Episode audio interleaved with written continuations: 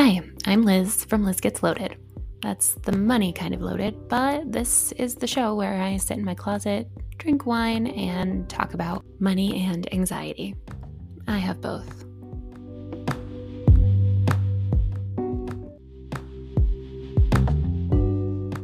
Hello. Hi. Welcome to the 101st episode of Liz Gets Loaded. I just realized very randomly today that I passed 100 episodes. And so I wanted to do a little like ask me anything episode. So I posted a question box earlier today on the gram and I've got some number of questions. I didn't count, maybe a dozen. I think it's fine that I didn't do anything special for the actual 100th episode because like now it's celebrating that 100 are completed, right? Because if you do something special for the 100th episode, episode, then you're really just celebrating 99 complete episodes. Is that math making sense? I think it is. Also, if by any chance you went to your Apple Podcast app and you're like, um, it says there's only 60 episodes, that is because about 40 episodes are what I'm thinking of as a soft archive. So I just put them behind a subscription on Spotify. It's like $5 a month if you want to listen to the old episodes. I would expect that you would just pay $5 one time and then listen to all the old episodes because they're pretty short and then only pay that one time, not like be a subscriber for the rest of your life, probably.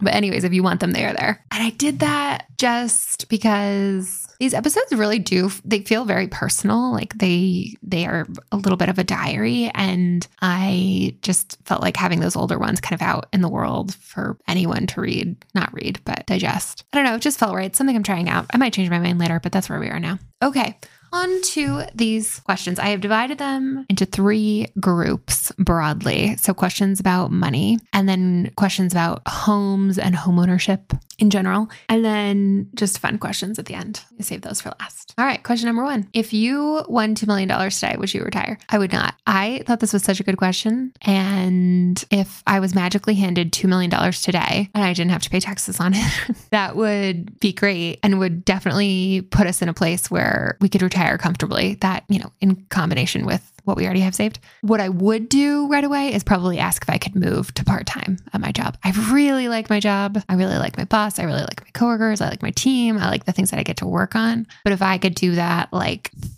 three days a week instead of five days a week, that would be, I think I would really like that. And if I could choose a little bit, like, hey, you can pay me a lot less and these are the three or four things I really love doing. And then these are the things I just really don't want to do anymore. Like, can I please never have to do another QBR ever? QBR stands for quarterly business review. If you were not lucky enough to have that be a part of your job, as many of us corporate corporate girlies are.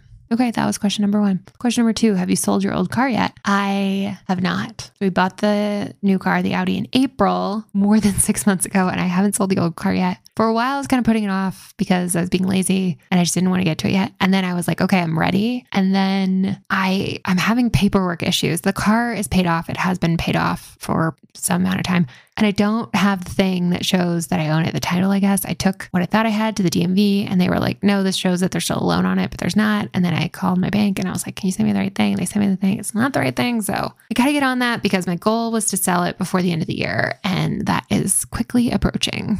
So, no. Okay, next question was What blog or book or other resource have I found the most helpful in terms of personal finance, early retirement, etc.? And I, I love this question so much. So I really love, I've said this a bunch of times, I love the book Work Optional by Tanya Hester, and I like her a lot in general. And I wonder though, I think with a lot of books and a lot of blogs and a lot of podcasts and all the content, it's not necessarily that some of them are good or bad or worse or better. It's more that they're right for what you need in that moment.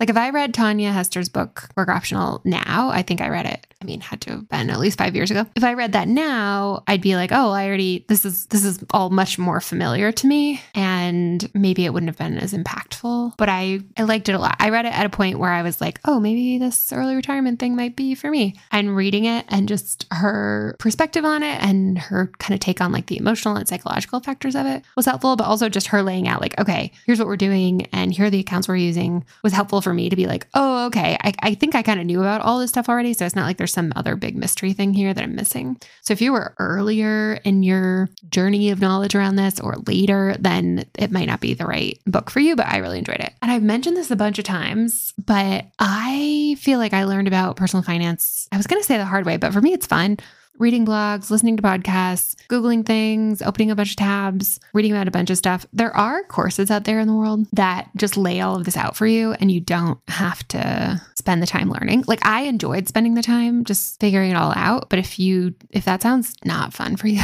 there are people whose job it is to just like condense that. I really like the personal finance club course. Like I have, I've posted a affiliate link. Like I would make a couple dollars if someone ever used that link to buy. Actually, I've, I've posted it a few times. No one has ever, a lot of of people have clicked on the link. No one's ever actually purchased it. But if they did, I'd make a couple of bucks. And but but despite the fact that no one ever has, I keep recommending it because I do think that it's a good one. And I want to do a full review. Actually, I want to do like a blog post or a podcast, a full review of this product because I know it's been really popular. And I got a free copy as you know someone who's like a affiliate marketer for them, I guess. And I got about a quarter way through it and I want to finish it. But uh, so far, I think it's really good. Okay, that's that. Next question separate finances or combined finances? I think that whether you have combined finances or separate finances is a lot less important than your mindset. And by mindset, I mean, do you have the same goals? Do you feel the way, same way about spending money? Do you both want to prioritize investing to retire early? And even if you have separate finances, like, is there full transparency? There are a million different ways to do it. Like the mechanics, I guess that's what I'm trying to say is the mechanics of it, in my mind, are a lot less interesting than the spirit of the exercise. Okay. This question said, as a content creator earning money, question mark, how do you protect yourself tax wise? So I think the question was like, hey, are you earning any money through Liz Gets Loaded? I think you are. And then, like, how are you managing that from a tax perspective?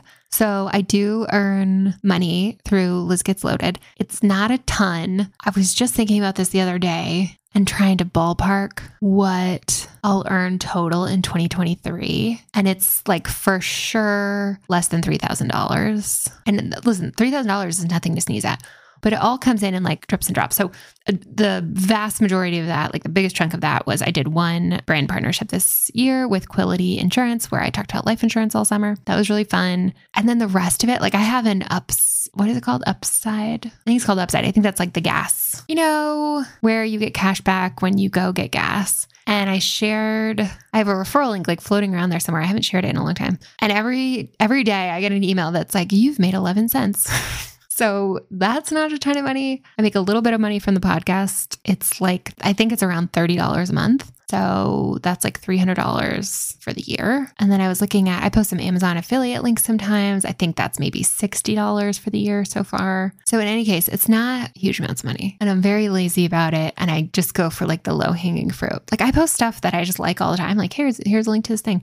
And if I can post like an Amazon link or an Etsy link or something, oh yeah, I have Etsy affiliate links too. And I think I've made like $4. okay. So the question was, do I make money? Yes, a little bit. And then what do I do from a tax perspective? I don't do anything anything. I just report it as income and I pay taxes on it. And if I was a little bit more, if I had my life together, I would be like, this is a business. I'm going to write off like part of my internet bill and other business expenses, but I just don't because it's not a huge amount of money and I'm not a very good role model here, I'm afraid. Okay, I loved this question. Do people offline talk about money with you? Yes. So some people who I know, like in in in real life, I guess you would say, know about Liz Gets Loaded and the Instagram and the podcast. And so some people know about my passion and this hobby to that extent. But even people who don't know about that still know that I am super passionate about personal finance and we'll talk about it at any opportunity. So, yes. And then I think the last question, like just money finance related question,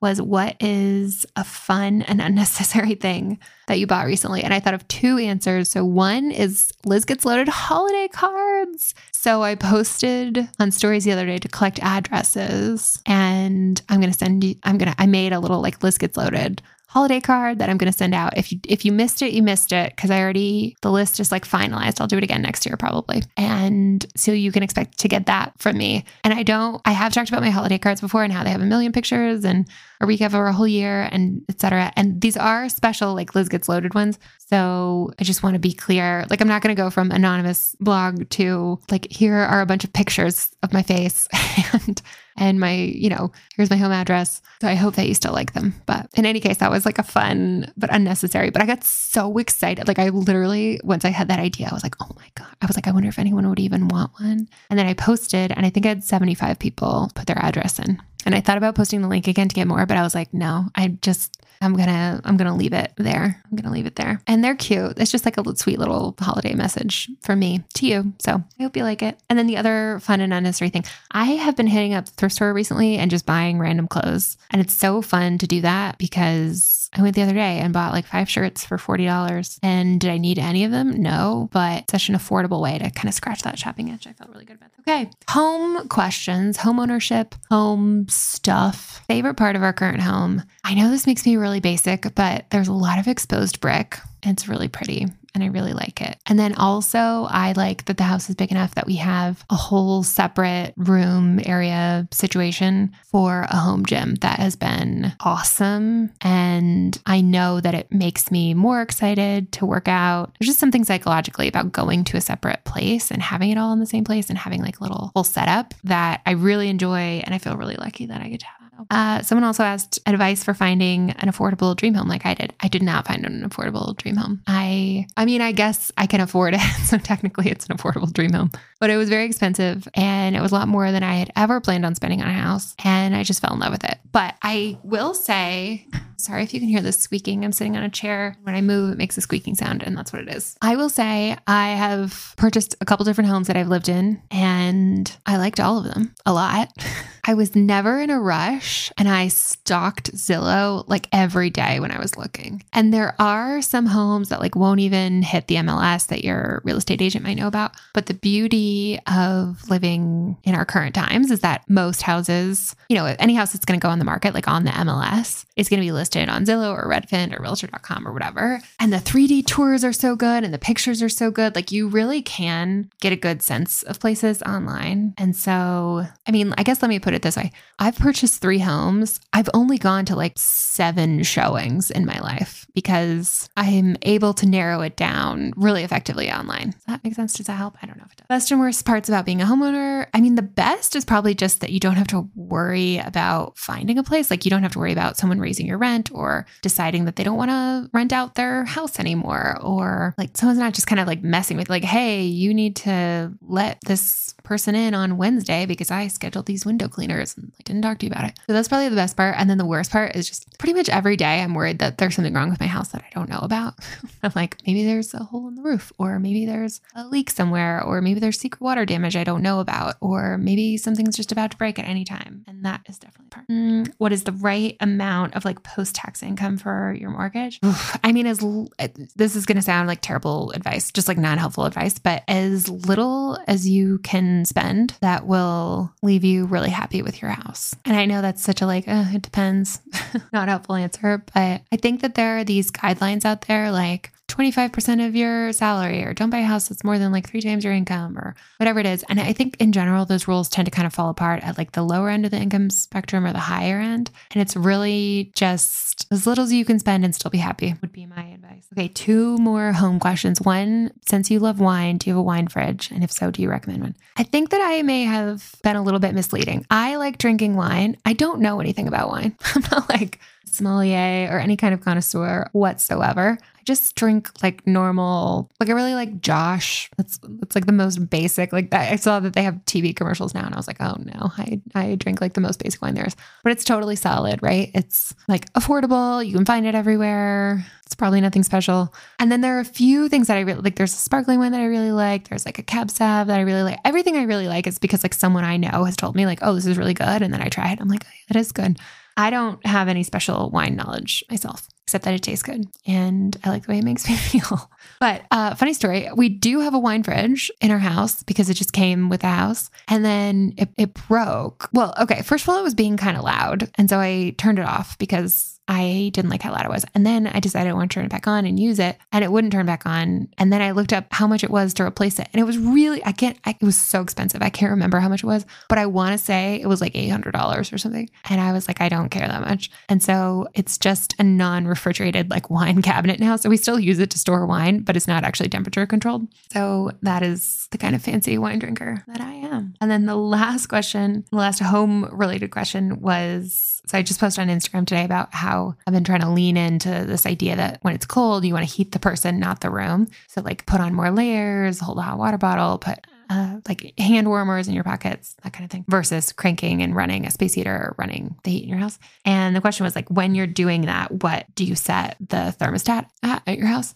So we set it at 68, which doesn't seem that cold to me, but our house is very drafty. And so I don't believe that it's actually 68. Maybe it's 68, like right where the thermostat is and within like a 12 inch radius of that thermostat, but it does not feel that warm. I think it is colder her. I should get a, a, little thermostat thermometer thingy and check it out. But the thermostat is set to 68, but it still feels very cold. Like if, when it is set to 68, I'm still wearing like a puffy jacket or a puffy vest and a hat, and I get kind of cold. So I don't know if that's actually helpful or not. Okay. And lastly, a couple fun questions. Where's your favorite winter vacation spot? Mexico, hands down. Any of the big resort towns, they are fun. I like to go there. I always like to say I differentiate between travel and vacation. And travel is like going to a new country and absorbing culture and experiencing locals. And that is not what I do when I go to Mexico. You definitely can do that in Mexico. If you go to like Mexico City or any number of other places.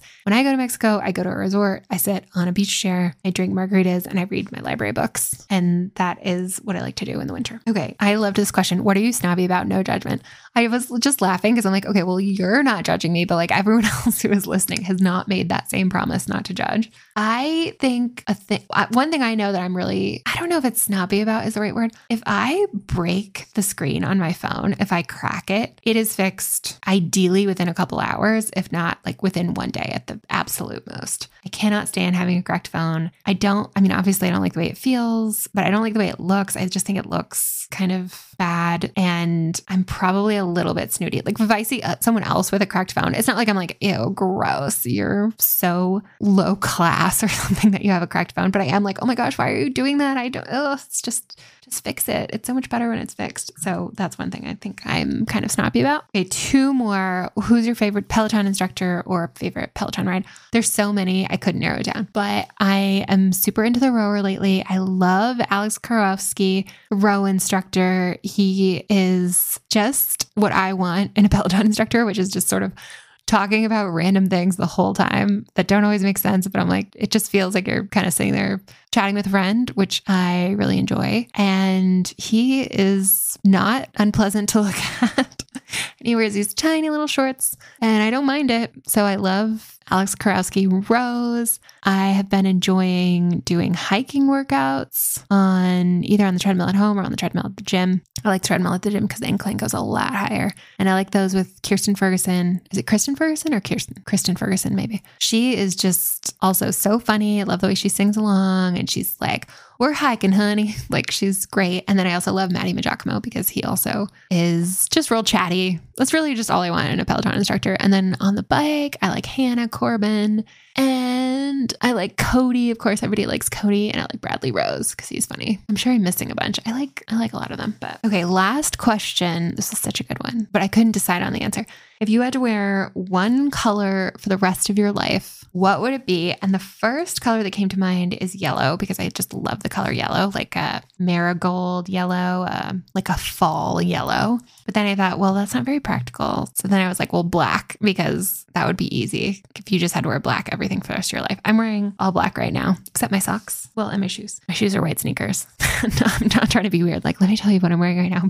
I am wearing black leggings and a black t shirt and a black puffy coat because I'm trying to stay warm. And then I have these really fun striped socks on that I got for Christmas last year and white sneakers. So I'd probably go black or white, maybe. But then I was thinking, is your algorithm also filled with the color matching color theory things. I did something and now all I see are people being like, I'm an autumn, I'm a spring. Like, look at how these colors make such a difference. And I've never done that, but I do know that I tend to feel like I like the way I look when I'm wearing either navy blue or a raspberry, like a cranberry kind of pink, like a dark pink. And so maybe one of those two would be good. I felt like I always looked good. I don't know. Those are such good questions. Thank you so much for entering these questions. I had a good time. I thought it would be a fun thing to do to celebrate 100 100 episodes. And then also, if I can just be really honest for a second, like I always am, but I like all week, I'm going about, I'm living my life. I'm just doing stuff. And every single day, I'm like, oh, that's a podcast episode. Oh, that's a podcast episode. And I have all these thoughts and opinions that could be podcast episodes. And then I sit down on Sunday to actually do a podcast and I can't think of anything.